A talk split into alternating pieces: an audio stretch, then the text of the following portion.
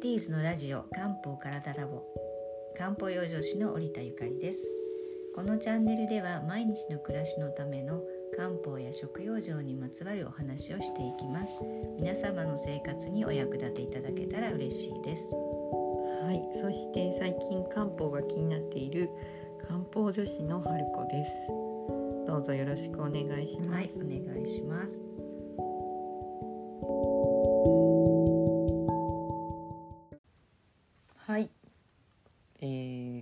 今回は前回に引き続きまして、えっ、とちょっとまた酸味の春に酸味の強いものを食べるっていうテーマについてもうちょっと織田先生あに、はい掘っていただきたいなと思って、今日はそんな話を。まあ前回食材選びで失敗しましたっていうね、はいはい。酸味の強いカレーを食べても気持ち悪いしうんうん。お腹も壊しましたっていうお話をしたんですね。うんうん。まあだから酸でも酸味はまあ一回の失敗かな。うんうん。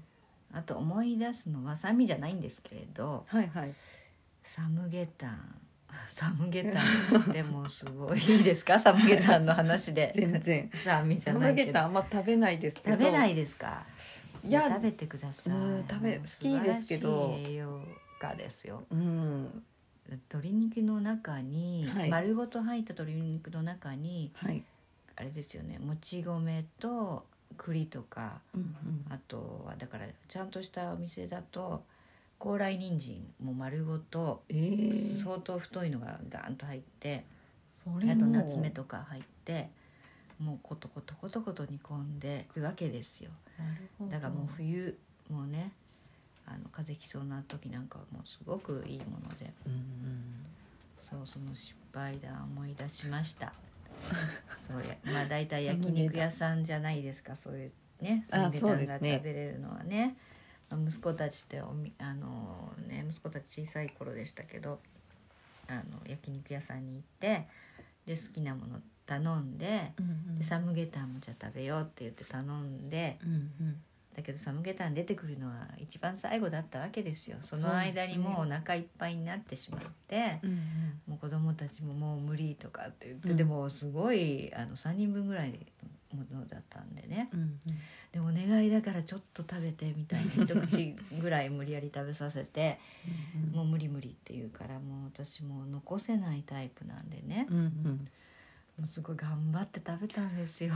お腹いっぱいの上にサムゲタンを美味しかったですよ、でもあれ高麗人参はもうすごい太いのが入っててうん。もうこれは需要がつくみたいなものだったんですがうん。うん帰って夜寝る頃になったらもう体がほてってほてってあもう暑くて暑くてで布団に入ってもーうんうん。暑くて寝れないし、うん。頭がガンガンしてくるんですよ。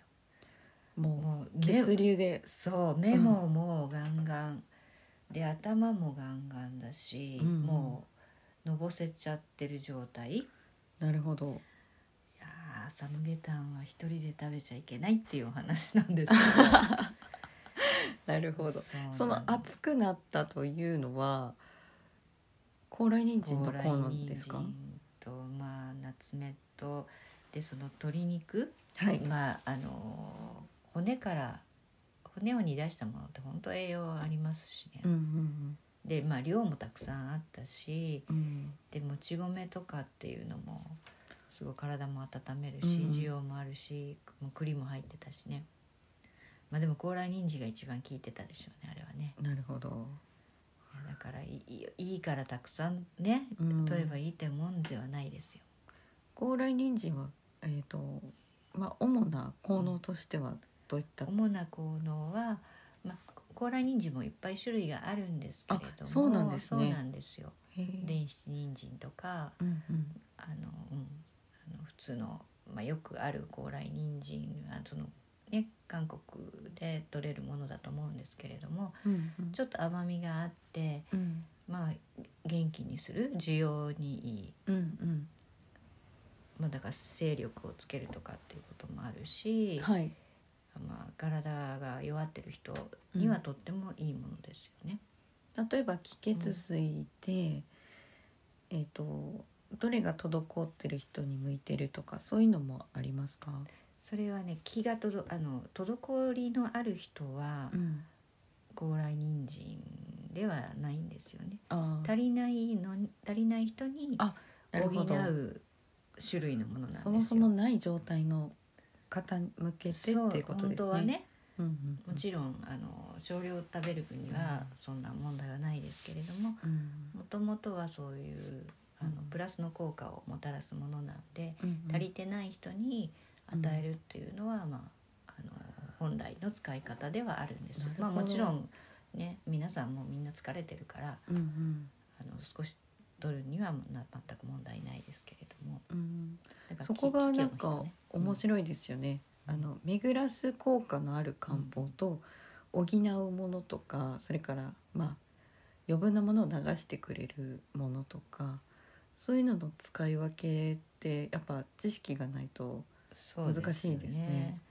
そうなんですよ。だからまああの前回のえー薬膳茶教室では、はい、まあ、巡らせるものに特化したんですけど、うんその足りないまあ次回はうん。うん、足りないものに特化しようかなと思って高麗人参も持っていこうかなと思ってるんですけれども、はいはい。そうまさに春子さん言ったようにうん、あのーね。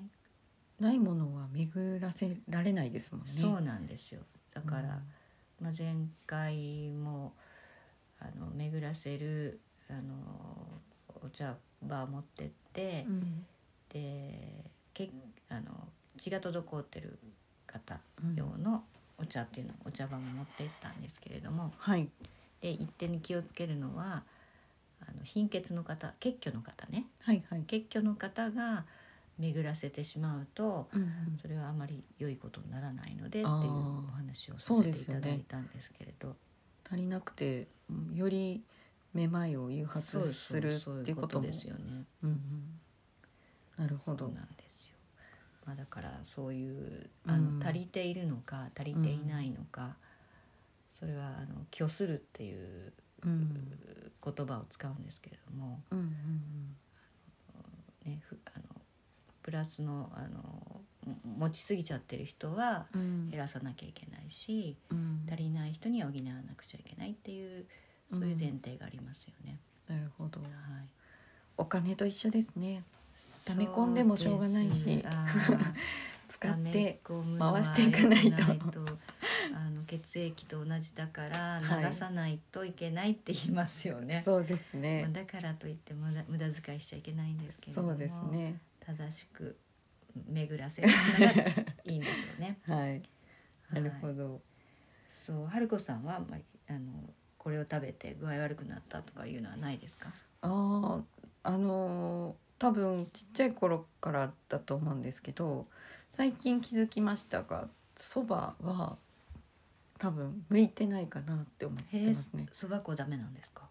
あのーお蕎麦を食べに行ったら、うん大体の割合で頭痛えー、本当ですか？が起きてたのであのお蕎麦大好きなんでお蕎麦だと気づいてなかったんですけどなんかいつもおかしいなということになって、えー、そばお蕎麦ではないかアレルギあ多分アレルギーまではいいってないと思いますけどー？やっぱはり肌に出るとかってことではないんですね。ないですね多分ないと思うんですけど頭痛は結構起こってたなって思ってますね。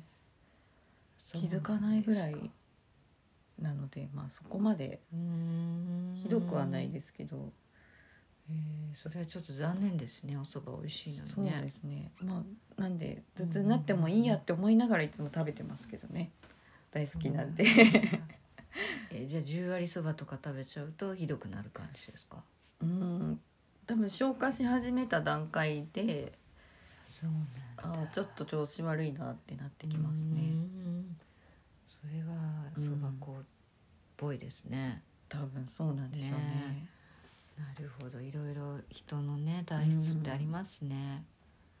そうか。本来だとその合わないものって好きにならなかったりするじゃないですか、うん酸味が嫌いな方ってそそんなに酸味欲してなかったりとか、うんうんうんそうですよね。体が欲してないっていう状況なのか味にな関してはそうですよね、思うんですけど、でもいますよほら牡蠣好きなんだけどうんうん、牡蠣アレルギーとかエビ、ね。エビ好きだけどみた食べると口がの周りが痒くなるみたいなね、うん。そういうの悲しいですね本当ね。ね。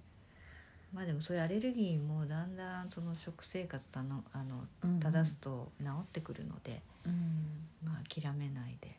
もしかするとちょっとこれは結構あの科学的な話では全然ないですけど、好きなものにアレルギーとか、まあうん。こうそういう壁がある場合ってもしかしたらそれを克服する必要のある何かこう体のシグナルとかってことも考えられるんですかね？難しい話だ いやなんか今ふと思ったんですけど、そうか。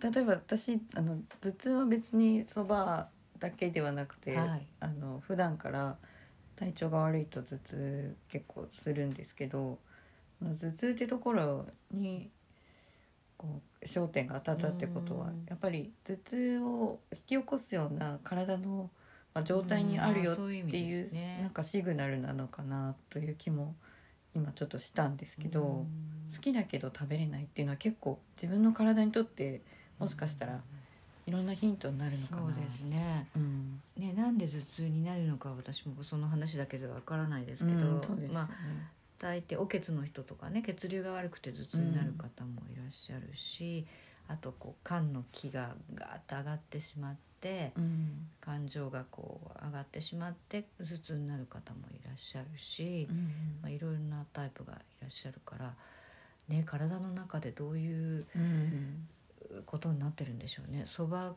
そば粉をうん。こう消化させる時にこんな科学的ななんかね科学そうですね。工場としての体の中がどうなってるのかなってすごい興味深いですね。そうですね。なんかちょっと皆さんが好きだけど食べれないもので、あの気にされてみるともしかしたら自分の体調があの調子が悪いところが明らかになったりすることも、そうですね。もしかしたらあるのかなって本当ですよね。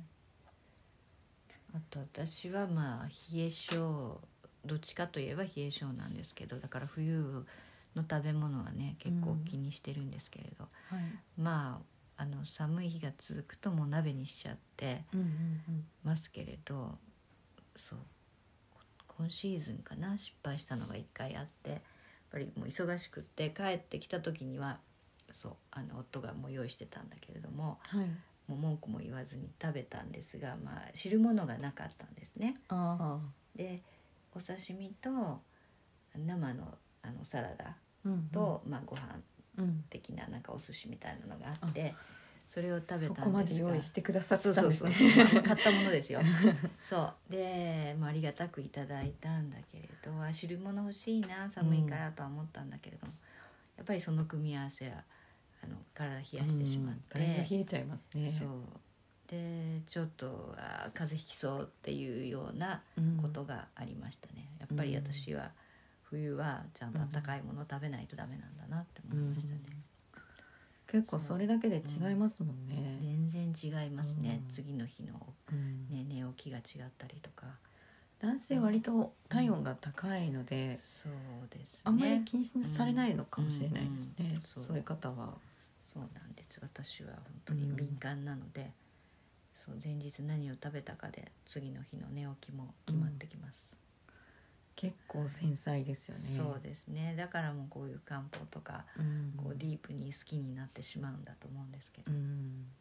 はい、まあでもそれも40過ぎてからですかなるほど。ら、はい、これからですよ。40アルコさんも。境目です境ね。目です。そんななんか方々も多いとは思うんですけど、今、はい。ちょうど4月から新しいあのー楽器が始まって結構うん。皆さんもいろいろ体調が、あのー不安定になったりされてる方も多いと思うんですけど。春子さんも新しい生活始まってますもんね。そうですね。ね。だから結構変化ありますか？まああのおかげさまで体調は管理があのギリギリできてるんじゃないかとは思いますけど、うんうんおそらくこう緊張で、えーリラックスできないとか、まあ、眠れないとか、あとは、ね、あの目が疲れたり肩凝ったりとかそうですよね。体が硬くなっちゃってる方も多いと思うんですけど、うんうんそんなこう新学期の皆さんの疲れうんに何かあの織田さんからそうですね。アドバイスとかあのいい漢方とか。薬膳茶だったらば、やっぱり香りのあのいいものをうんうん。その香りでリラックス効果がありますので春って結構香り立つものっていうのは多いですポイントなんですね。そうなんですようんで香りが立つものは葉っぱのものが多いんですけれども、はいはい。あの茎とかあの根っこよりもねああなるほど。そうあと花びらとかうんうん。まああのね女性が好きな香りとやっぱりローズ系とかねはいはいこの間の薬膳あの体験教室にもローズレッドを持ってったんですが、はい。はい、その香りとかあとはミントとか、うん。あとはまあ自分の好きな香りをこうねうんうん。嗅ぐのもいいですし。スパイスとかどうですか？あスパイスもいいですよ。やっぱり発散させてくれるし、うん。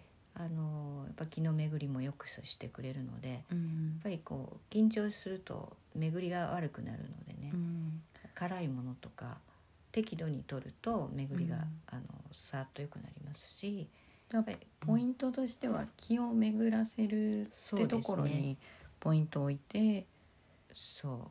あとは香り香りととですね。だからあまあスパイスの効いたカレーを食べるのもいいですし、うんうんあとはリラックスもする時間をもうしっかり確保する、うんストレッチをしたり体をね伸ばしたりすることも大事だしうん。今緑もねどんどん世の中増えてるそので。うですね。今山とか大きくなってきてますね。そうですよ。散歩してその緑の中に自分を置くっていうのもすごく大事になってくる、きますよね。そうですね。やっぱり自然の力ってすごいですから。本当です。見るだけで、あの大きくなろうっていうか元なんか前向きになりますよねなりますよ気持ちが。ね本当。で今の人本当パソコンを使う仕事が多いですからうんうん。ね、目がしばしばしたりとか大体、あの春って目がかすむんですけれどもうんうん。そういう方にいいのがあれですよクコの実ですよ。さっき私たちも今日今ねクコの実が入ってるお茶を飲んでますけれども、はい。はい。クコの実もたくさん取りすぎるとやっぱりのぼせちゃったりするので、まあ、その人の体質にもよるんですが1日5粒ぐ5粒ぐらいをね目安に、クコの実とあと小菊のお茶っていうのもいいです。あなるほど。の何？あのクールダウンさせてくれてうん目にとってもいい成分が入ってるんですね。うーんあと血明子ってご存知ですか？あのハブ茶。ハブ茶。それもあのお通じにもいいんだけれども目にもいいんですよ、まあ、だから血明子っていういうみたいなんですけどねなるほどそれもちょっとあの飲むとパッと目を開かしてくれるので、うんまあ、血目と小菊とうん。うんクコの実あとまああの消化を良くするうん。消化を良くしてあと安心効果って、まあ、リラックス効果のあるうんうん。夏目なんかを入れたお茶を飲むといいかもしれないですね。なるほど。はい、そういうものをあの活用して春の緊張をそうですね。もうこのねあの新しい生活スタートはうん皆さん緊張の連続だと思いますけど、なんとか乗り切っていただきたいと思います。そうですね。ちょうど、えっと今日かな？土曜に春の土曜に入ったのかな？ああ。そうなんだか今日。はい。なのでえっと5月の5日の立夏まではいちょっとまああの体調を崩しやすい季節の変わり目っていう呼ばれるような時期に入ってくると思うので、ここでねあの春の養生をしっかりしておけばまた夏ね元気に本動き出せるんじゃ当ないかなと。次の季節に影響しますからねうん。今無理しないで、そうですね、はい。まあ無理しないでと言ってもきっと皆さん大変だと思いますけれどもうん。できるだけ養生してはい。リラックスしてください。はい、はい、いやー今日もありがとうございまはい、した。ありがとうございました。はい、はい、漢方体ラボではこれからも食用所漢方養生にまつわるお話をしていきたいと思いますので聞いてください。それではまた次回お耳にかかります。はい、ありがとうございました